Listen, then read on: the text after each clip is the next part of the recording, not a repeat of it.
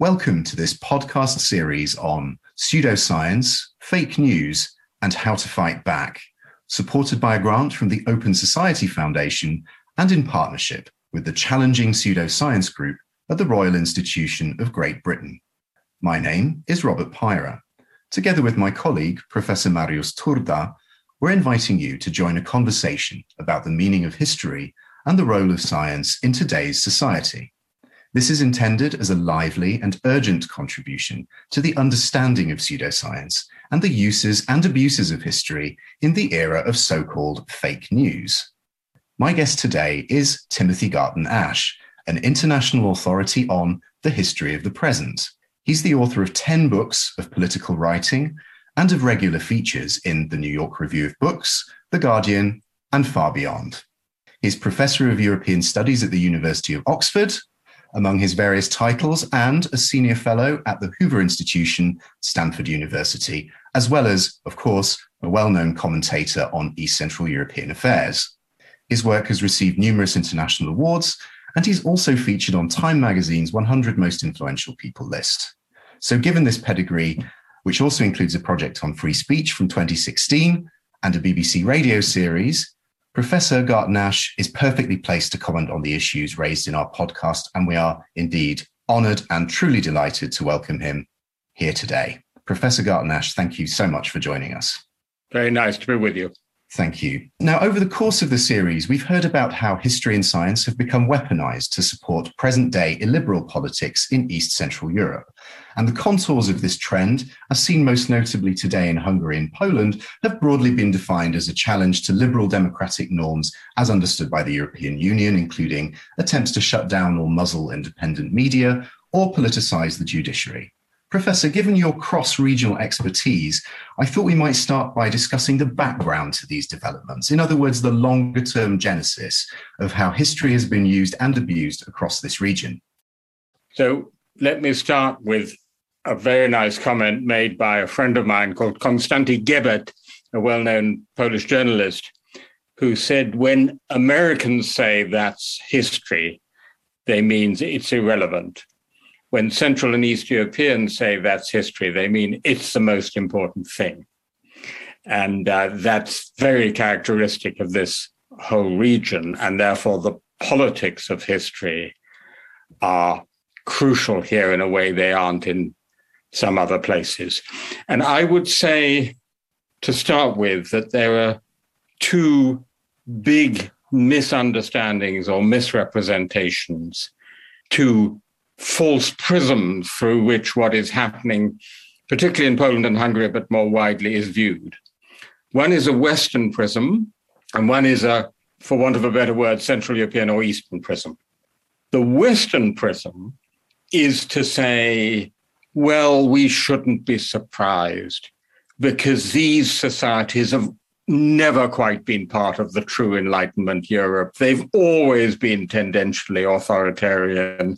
Look at their pre 1939 history. And so they're just reverting to form. And that is, as you well know, a stereotype of Eastern Europe that goes all the way back to the Enlightenment. There's a wonderful book by Larry Wolff called Inventing Eastern Europe. And you hear it again in the mouths of Emmanuel Macron, the people, particularly in France, Belgium, Italy, Spain. And basically, it comes to the conclusion they're always going to be like that anyway. So, what are we doing with them in the European Union? Mm-hmm. The, so to speak, opposite distortion of history is the one you hear from the governing parties in Poland and Hungary, which is a mythological, two dimensional, highly simplistic nationalist version of their own history, in which Poland always appears only as the heroic, freedom loving, freedom defending victim of European history, never as the victimizer. I'm sure you've talked about that in this series. And actually, Viktor Orban, also Hungary, the victim of the Treaty of Trianon, but still, and now even more, the heroic defender of the true conservative Christian Europe against the others, the invaders, be it multicultural postmodern Western Europe or quote unquote, the Muslim invaders, so the refugees. So those are the kind of two big, I think, distortions, one in the region and one from the West about the region, which is where one has to start. Mm-hmm.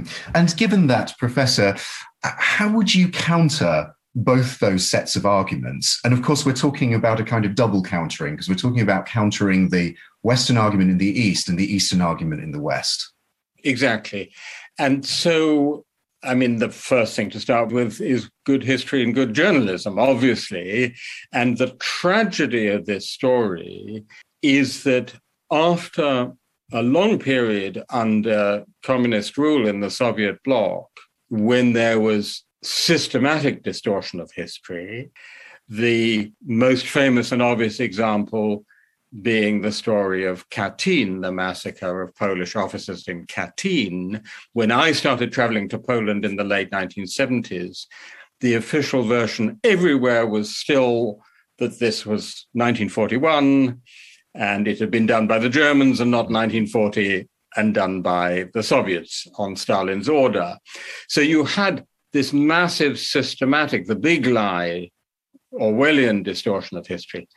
Then you have a period post 1989 when using the chances of freedom, historians, journalists, filmmakers, novelists have this tremendously nuanced, interesting exploration of history. Polish Jewish relations, Polish German relations. One can acknowledge that Poles were sometimes victimizers, not always the victims, and so on and so forth.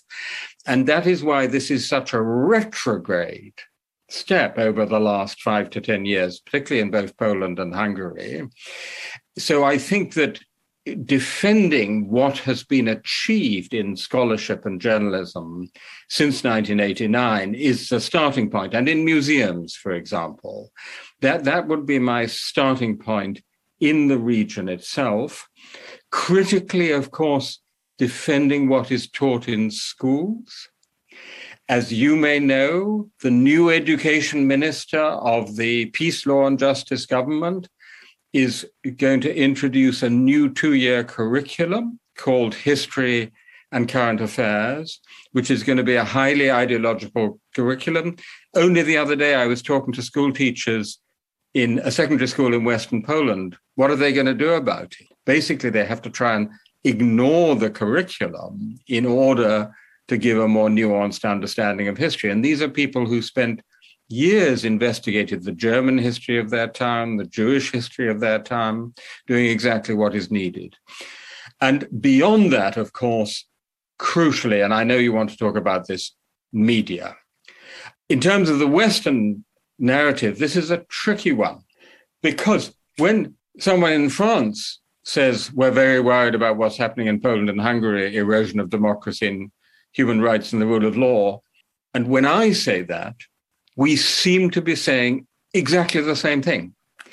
And in political terms, we are saying the same thing. Something should be done about it. But intellectually, we're actually saying something completely different. So that's really quite a tricky one because if I want the European Union to be more serious about respecting its own proclaimed values of respect for democracy and the rule of law, I need these other people in Western Europe who have these old stereotypes. But at the same time, I want to counter those stereotypes and say, no, look, these are very ancient, important, deeply European countries, and they belong in the European Union.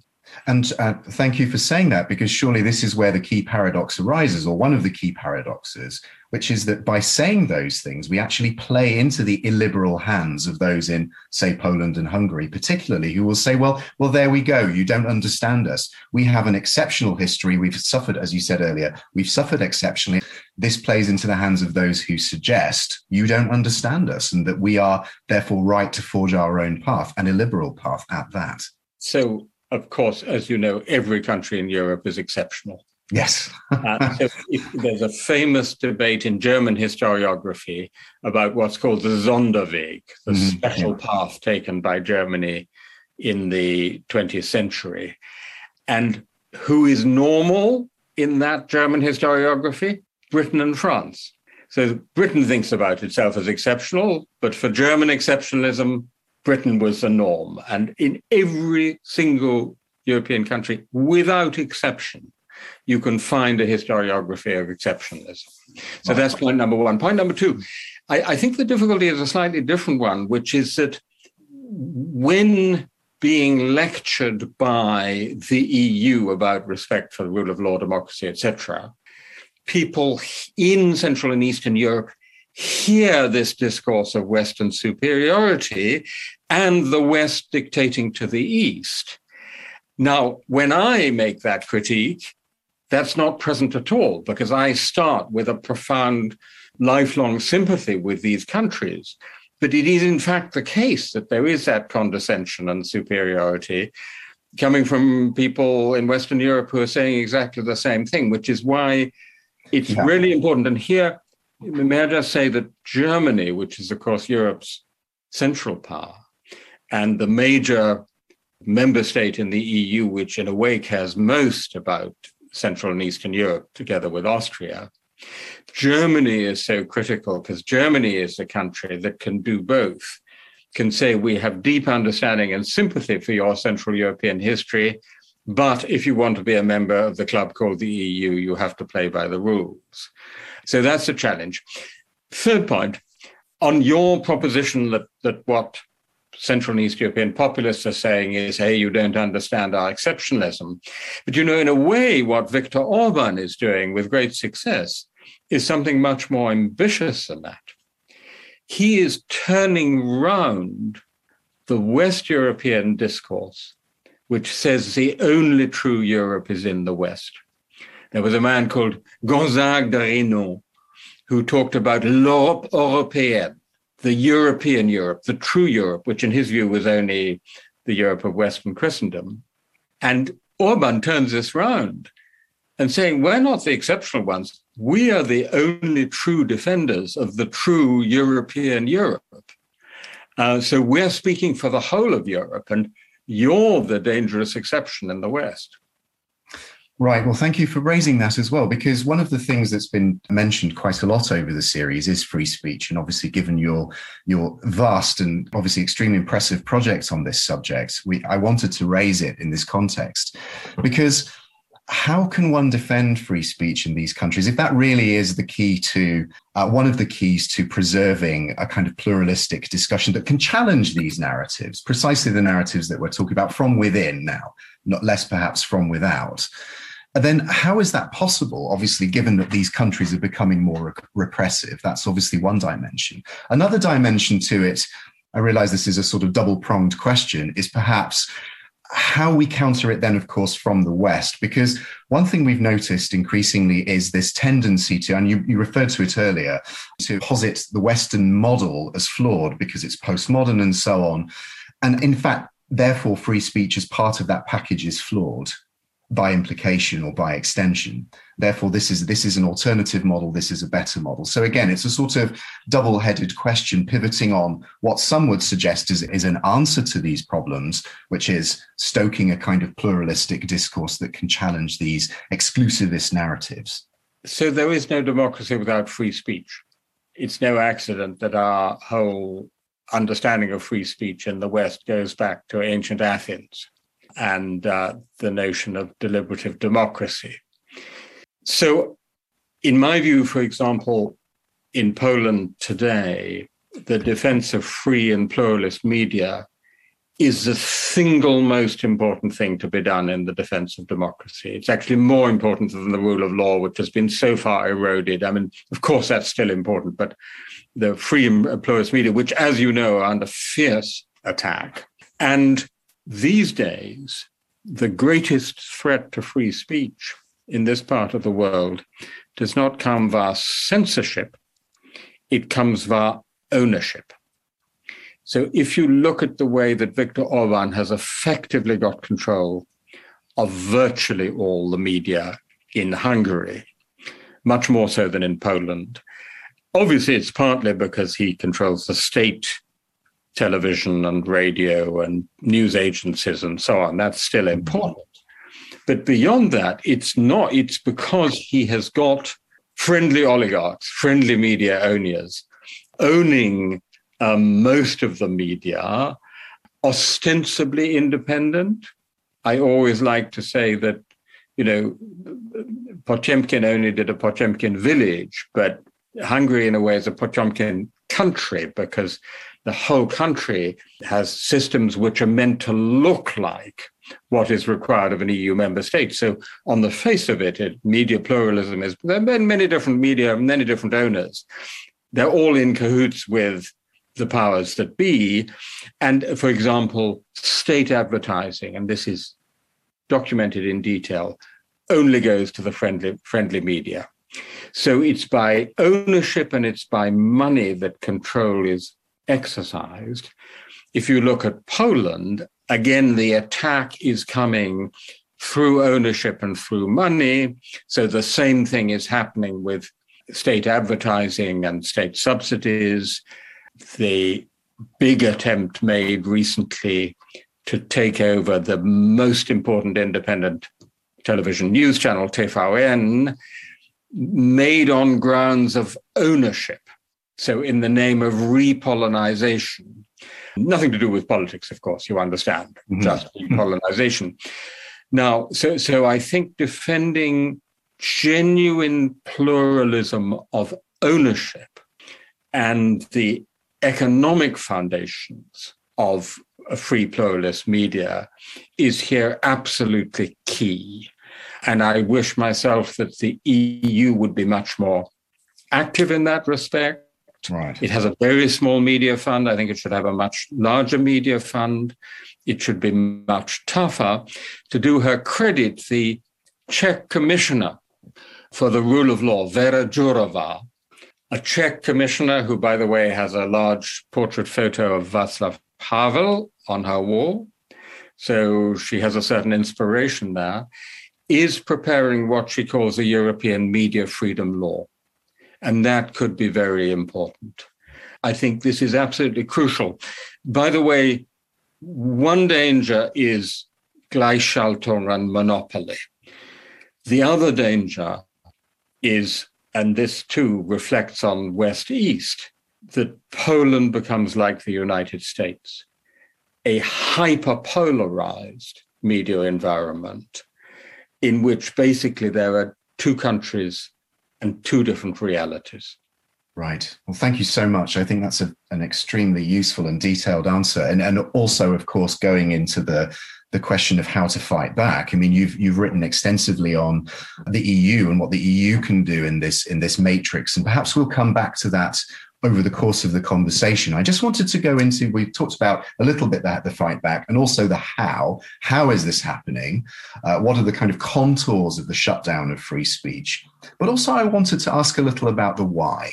Why is this happening? I mean, we mentioned exceptionalism a little bit. I wondered if you, especially because you have a quite a personal acquaintance with the region, whether you had any perspectives on why this is happening. We've heard, of course, about there are many theories about the, the, the kind of rise of populism, but in East Central Europe, it does feel to have a slightly different flavor. Communism is often mentioned, of course, in this context as a sometimes as a legitimizing factor for the populist cause, you know, cleaning out the trash, so to speak, and lustration. This is often used as a, as a sort of justification for the illiberal democracy that Hungary and Poland are apparently pursuing. But without sort of giving you an answer and a question or my answer and a question, I just wonder whether you had any thoughts on the why actually behind what we're seeing today. So in indeed, I mean, my own engagement with this region, with Central Europe, started in the late 1970s. And therefore, the great experience of my younger years was seeing the dissident movements, the opposition movement, Solidarity in Poland, culminating in 1989. And I wrote a, an eyewitness account of the Velvet Revolutions of 1989 called The Magic Lantern. For the 30th anniversary, I did a new edition and I did a long chapter looking at what had happened in the last 30 years, which is to say, to a significant degree now, at what went wrong, and trying to answer your question. So I've thought about it quite deeply, and I'm afraid the answer is complicated, as so often, but let me just signal a few points. The explanation that I think is quite inadequate is the one I talked about at the beginning, namely, it was ever thus. This is so deep in the political culture. Obviously, elements of Horthyism in Hungary or of endecja in Poland, elements of pre war political culture have been revived. That is clear. But that's not the primary cause. The primary cause, it seems to me, lies in the last 30 years. And what it is, is you have the factors that have led to populism in Britain, to Brexit, to Trump, to the success of Marine Le Pen, the AfD in Germany. You have all those factors. And on top of that, you have a set of factors specific to the transition in Central Europe. So, to give you uh, a couple of examples, characteristic for all populism is this resentment of inequality, right? Mm-hmm. Peculiar to post communist Europe is that that sense of inequality is linked to a resentment of historical injustice. Here am I. I was a shipyard worker in Gdansk. I've stood with Solidarity, had repression as a result. And here I am 30 years later, after the Great Change, still sitting in a, a two bedroom flat, unemployed, poor. And General Jaruzelski's former spokesman, Jerzy Urban, is living the high life in a villa with champagne and caviar and whatever else, you know, so that there's that added sense of historical injustice uh, coming from the nature of the transition, whereas we know members of the nomenclatura, people who were well placed in 1989, did get rich quick. Uh, uh, the politics of history plays some role in the West, but much more in East Central Europe because there was a sense of a missing catharsis, a missing reckoning with the past, which is absolutely central to the agenda of both Fidesz and PiS in, in Poland and absent in the West. And I, one can go down the list, I think, and find a whole series of factors general to populism in our time, specific to East Central Europe, but the causes are mainly in the last 30 years not so much in the last 300. Thank you, Professor. That, that while you were speaking, I, I was uh, reminded of Anne Applebaum's recent book, which talks very much about the human factor in all of this. In other words, this, as you say, this is within the compass of living memory and recent and lived experience. And these actors are now playing out, some of these actors are now playing out their resentments or disappointments in the political arena. I think that emerges very strongly in the Polish case from her book, at least from her perspective. I may just one word about that. The role of the individual in history must never be underestimated. You know, I, I first met Viktor Orban in 1988. In 1989, he was our student in Oxford, bright young, bright eyed, bushy tailed enthusiast for liberalism we identified him as one of the most skillful politicians in post communist Europe, and we were not wrong. Mm-hmm. He's just used his skills in the other direction. But there's no question democracy would not have been, uh, sorry, democracy would not have been so much eroded in Hungary since 2010 without the, the, the skills and individual personality of, of Viktor Orban. And similarly, the, the personal resentment of Jarosław Kaczynski in particular, who, like Orban, was part of the opposition. There's no question about it. He was, I remember him from that time. That cannot be underestimated. Thank you. So it's it's interesting. These pieces are coming together in a in a kind of complex interaction of, if you like, grander historical forces, longue durée narratives, but really some very short term personal factors. And I think I was also reminded while you were talking of your recent piece in Prospect, where you mentioned Pierre Hassner, yeah. as and I, I, was very struck by that that analysis which was almost a sort of return of the repressed analysis that and this is more on the side of grand historical uh, longue durée forces rather than personal uh, factors which was around almost this this sort of longing for, if you will, the conservative pull on, on the one hand for community and belonging and nation, but also security, social contact, a social net, and so on on the other. And that these two things have kind of come back to bite the projects, the democratic projects in the East in particular, if that's not an incorrect summary of your view. So Pierre Hassner was a favorite pupil of Raymond Aron. Brilliant man, uh, Romanian Jewish origin, came to France as a political exile and much underestimated in his lifetime. One of the most brilliant men I've had the pleasure to know. And he wrote this incredibly insightful and foresightful essay in 1991, in which he said this As we celebrate the triumph of universality and liberty, let us not forget the forces that gave us nationalism and communism, namely the yearning for community and identity on the one side and for solidarity and equality on the other. And those two pairs of concepts, which, which I use in my essay on the future of liberalism, community and identity, characteristic of the right, solidarity and equality of the left, you can use those to analyze Brexit, Trump, Marine Le Pen, Salvini, you name it. They're universally. And then what you have to do is to understand the specific forms in which they come in uh, particular cases. So, for example, everywhere you have this other half of society phenomenon, resenting metropolitan liberal elites. But in Poland, it has the particular form that the intelligentsia has inherited the tradition of the Szlachta, of the nobility. And so people feel they're being handled like peasants, and the mm-hmm. nobles are looking down their noses at them. In Czech Republic, in Prague, it's Pražská kavárna, it's a Prague coffee house. So in every particular case, there's a specific instance of these phenomena. A local accent or a local flavour. And I was struck as well, of course, by the the possible conclusion or the possible lesson from all of this, which was, as you mentioned in this essay, Leszek Kołakowski's 1978 essay, the title alone is programmatic. And I'll quote, if you don't mind, how to be a conservative liberal socialist.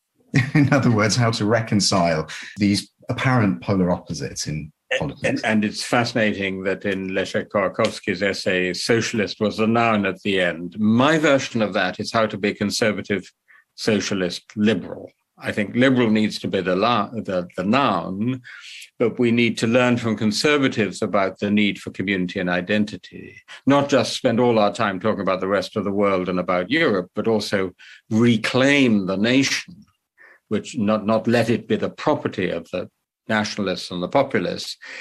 And then the socialist dimension going to Pierre Hassner's solidarity and equality, which, of course, both Orban and PiS have very successfully done because it is a fact that 500 plus 500 plus, the program of monthly payments for the children of, of poorer families, has made a huge difference to people's lives. The other day, I was talking to Rafał Trzaskowski, in Warsaw, the failed candidate in the 2020 presidential election. And he told me a really fascinating story. He said, in a small town in rural southeastern Poland, a mother said to me, You know, I, I don't like Kaczynski at all. I don't like PiS at all, but I will vote for them because they gave my son his first vacation.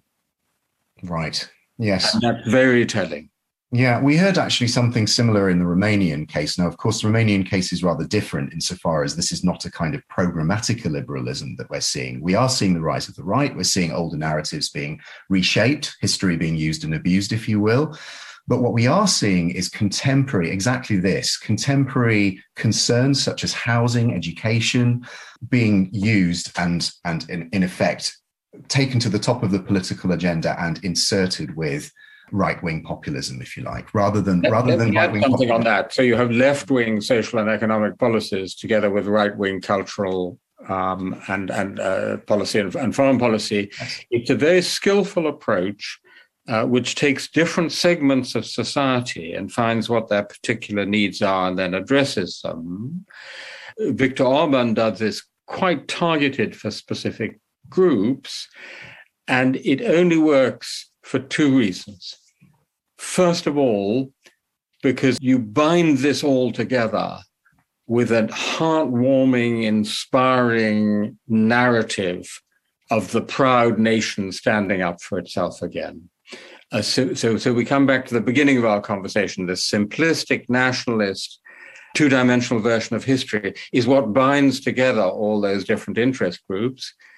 And secondly, this only works while you've got the EU to pay for it. Yes. The yeah. billions of euros transfer. So it is a quite specific model that only works in the conditions of EU membership. So, am I right in saying you would advocate for the EU being more, let's use the word muscular, about how it dispenses its funds to countries such as this with a liberal politics? Absolutely. So, so the transfers from the EU to Hungary have been in recent years something like between 3 and 4% of GDP. Total annual GDP growth has only been 4, 4.1%. So it, it's almost equivalent to the total of, and, and it's central government money, which can allocate where it, it likes. And at the same time, Viktor Orban ran the 2018 and won the 2018 election campaign by attacking Brussels. Stop mm, Brussels indeed. was one of his slogans.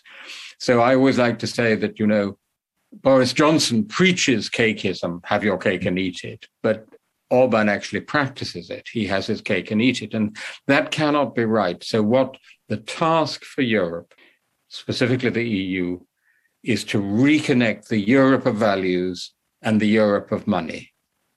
I wonder, to get the money, you've got to respect the values. Indeed. No, that's a powerful argument. And it's one we've heard you say before, where we're grateful to hear it again in this context.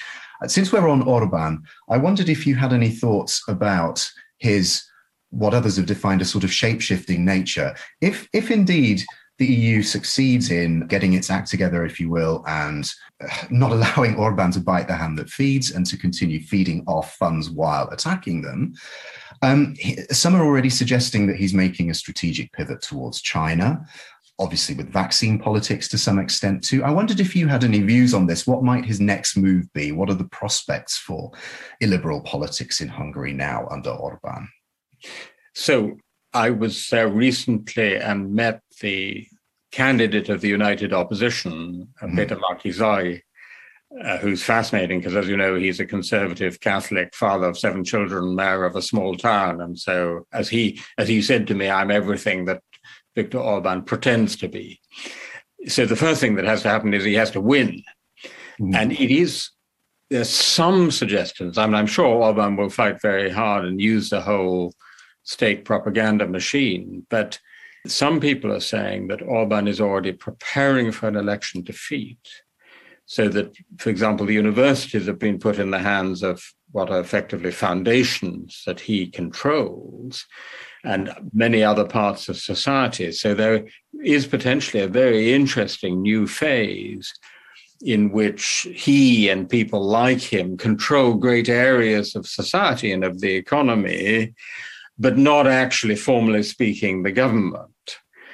That's point number one. Point number two, as you know, in a famous speech in 2014, he said maybe liberal democracy is not the modernity of the future. Maybe the future lies with the liberal models like China. Mm-hmm. And he, he's clearly played the China card and indeed the Russia card for all it's worth. But I think one shouldn't have any doubts about this it just doesn't work for Hungary simply to become a Chinese protectorate. That won't work inside the EU. The trade, the investment, the all the ties are overwhelmingly with Europe. So the, the risk, I think, is that people will be able to continue to have illiberal regimes playing both sides while remaining members of the EU rather than, so to speak, they wholesale defect to the China camp. Right. Thank you. I mean, one thing that occurred to me actually, we haven't talked about much. We've obviously these these subjects are all inter- interwoven. Uh, we talk quite a lot about the kind of political dimension to to this issue, uh, as in what what's the genesis of illiberalism in Hungary and Poland in particular, the economic factors as well, the EU's role. We haven't talked so much about the cultural aspect, and what I'm getting at is again, it's a little bit a version of the exceptionalism argument, but transposed to the realm of culture, Catholic values. We did talk about it a little bit in terms of the kind of conservative camp. As as I say, I can fully understand there are political levers we can pull, there are, there are economic levers we can pull to, to suggest that there are other ways of looking at the political construct in Hungary and Poland. But the cultural argument is quite a difficult one to overcome, I would suggest. This seems to me a really interesting question. Do we prioritize the fundamental conditions of liberal democracy in Central and Eastern Europe? Or do we prioritize social liberalism? Mm-hmm. I think that's a real choice. And I would argue strongly for the former. You know, and you know very well, that large parts of these societies are themselves quite socially conservative. And I think it's it's a long-term process to have, as it were, the modernization of and liberalization of these societies, and people have to feel that it's a free, autonomous, if you like, an organic process, which, by the way, is happening. What 40 years of communism totally failed to do to the power of the Polish church, 30 years of capitalism are doing. Mm-hmm. Uh, you know, that, that is clear. The process is happening. But I'm not sure that it is wise for the EU to put that at the top of the agenda and try and, as it were, force the process. Right. Um, I personally would say, look, my beef, and this is what I do say, by the way, my beef is not with your socially conservative agenda. I happen not to agree with it. I profoundly disagree with it. But it's your perfect right to advance it, just as it was the perfect right of British conservatives to advance such an agenda. My beef is with destroying the level playing field, destroying the basic institutions of liberal democracy and a free media. Yeah. And that's where I think we should put the, the emphasis. Because, of course, part of the, the, the, the trauma of transition has precisely been rather socially conservative and fairly homogenous societies being sort of catapulted into a 21st century multicultural, very open, progressive Europe. Mm. Well, thank you, Professor. That was an incredibly useful, I think, excursus. But I think what I'm getting at as well is it's less to say you must change your your your belief system, but it's more this use of conservative arguments to actually posit scientifically false ones or indeed shut down voices. Can I just um, add one thing on this? In my own field of history, of course, we're seeing mm. exactly that, where historians who make well founded, empirically substantiated claims about elements of collaboration during the Second World War, for example, or anti Semitic actions of the anti communist underground in the years after 1945 are sidelined, put on ice, at the extreme sacked and robbed of their funding. And, and you know, the question of cultural funding here is very important because, you know, to go with Karl Marx and the importance of material infrastructure for a moment, for Marx, civil society was a society created by an economically independent bourgeoisie.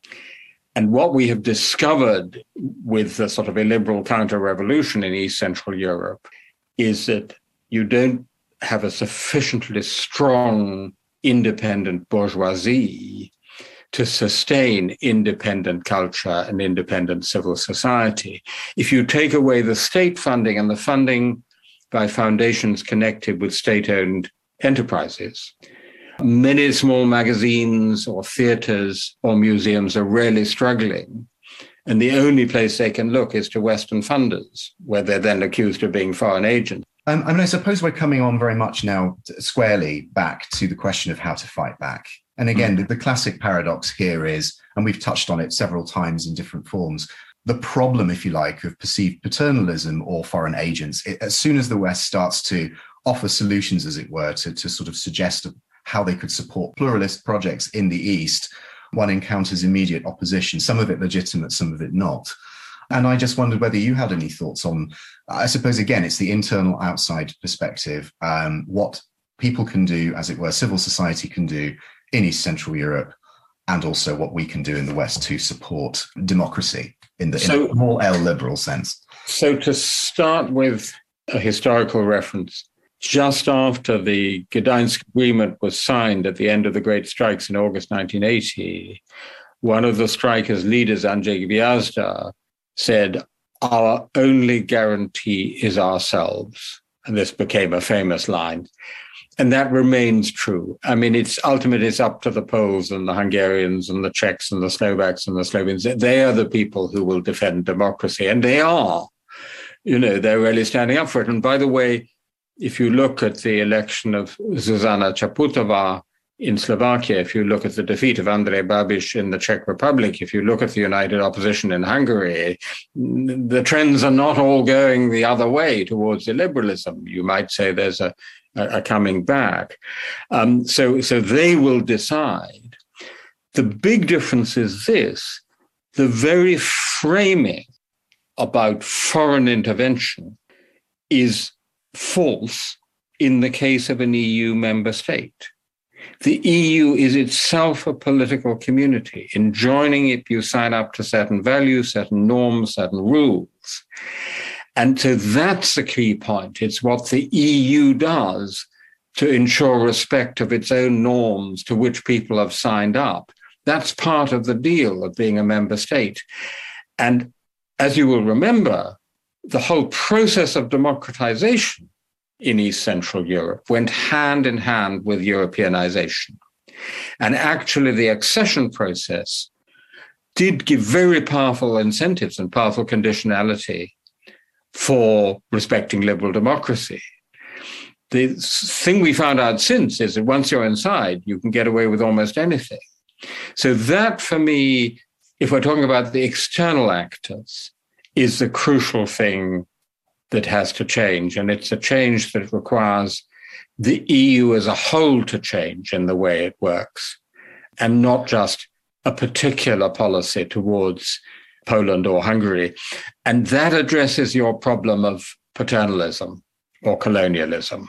Right. You can plausibly demonstrate that you're doing the same thing for Greece and Portugal as you are for Slovenia and Slovakia you know, you have a stronger case.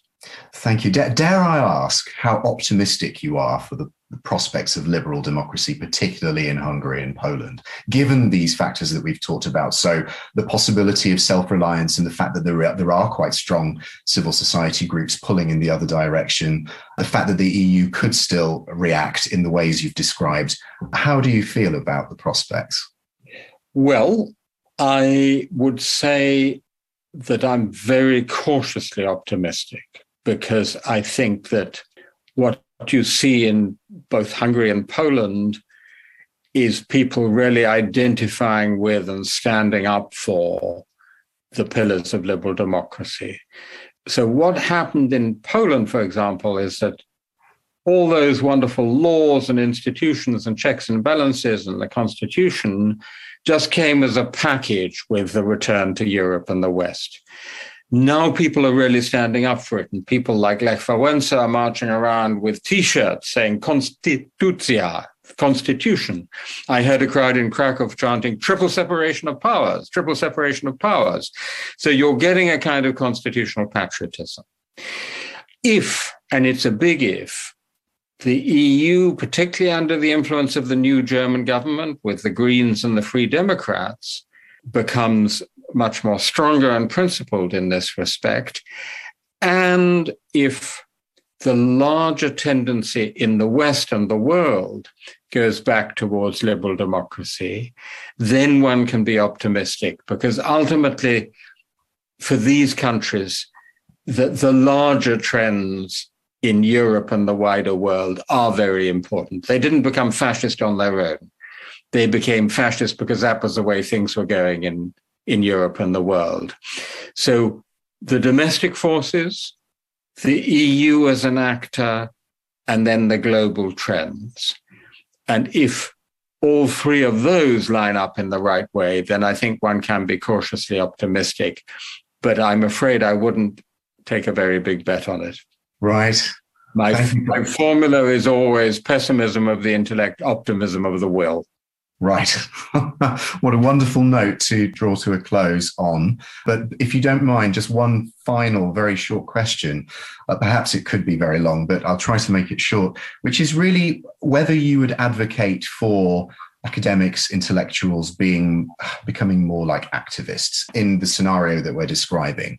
It's a very difficult choice. One sticks one's neck out, so to speak, and it becomes, especially in Poland and Hungary, a question of perhaps even losing one's job. There is the, the famous case at the moment of the Uniwersytet Pedagogiczny in Krakow. You probably have colleagues there. I, I certainly have friends there. And uh, it's quite a, a worrying development to think that people can simply lose their jobs for not necessarily holding a party political line. So I wondered whether you had any brief reflections on the role of the intellectual, if you will, or and whether there is a, a sort of compulsion to become an activist. So I think our job is to seek the truth, to find it as best we can, and then to tell it as best we can. Basta. That's the essence of our job, and one should never compromise on that. So we should certainly not ourselves be advancing partisan or partial versions of things. We should always remain nuanced and accurate and fair.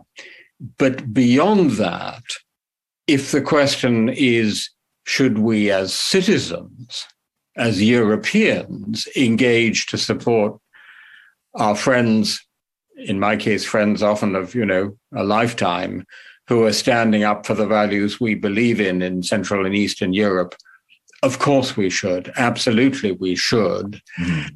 To speak the truth in some circumstances, as Solzhenitsyn reminded us, is itself a highly political act. So there's a bridge between the two. But I would not put it in the shape of academics and journalists should become activists. I don't think that is right. We should, the cobbler should stick to his last. Our job is to seek the truth and to tell it but absolutely supporting our friends who are doing that in much more difficult circumstances. Professor, all that remains is to thank you for your for your time, for your generosity, and for your incredibly useful and important reflections. Thank you again for your it time. It was a great pleasure.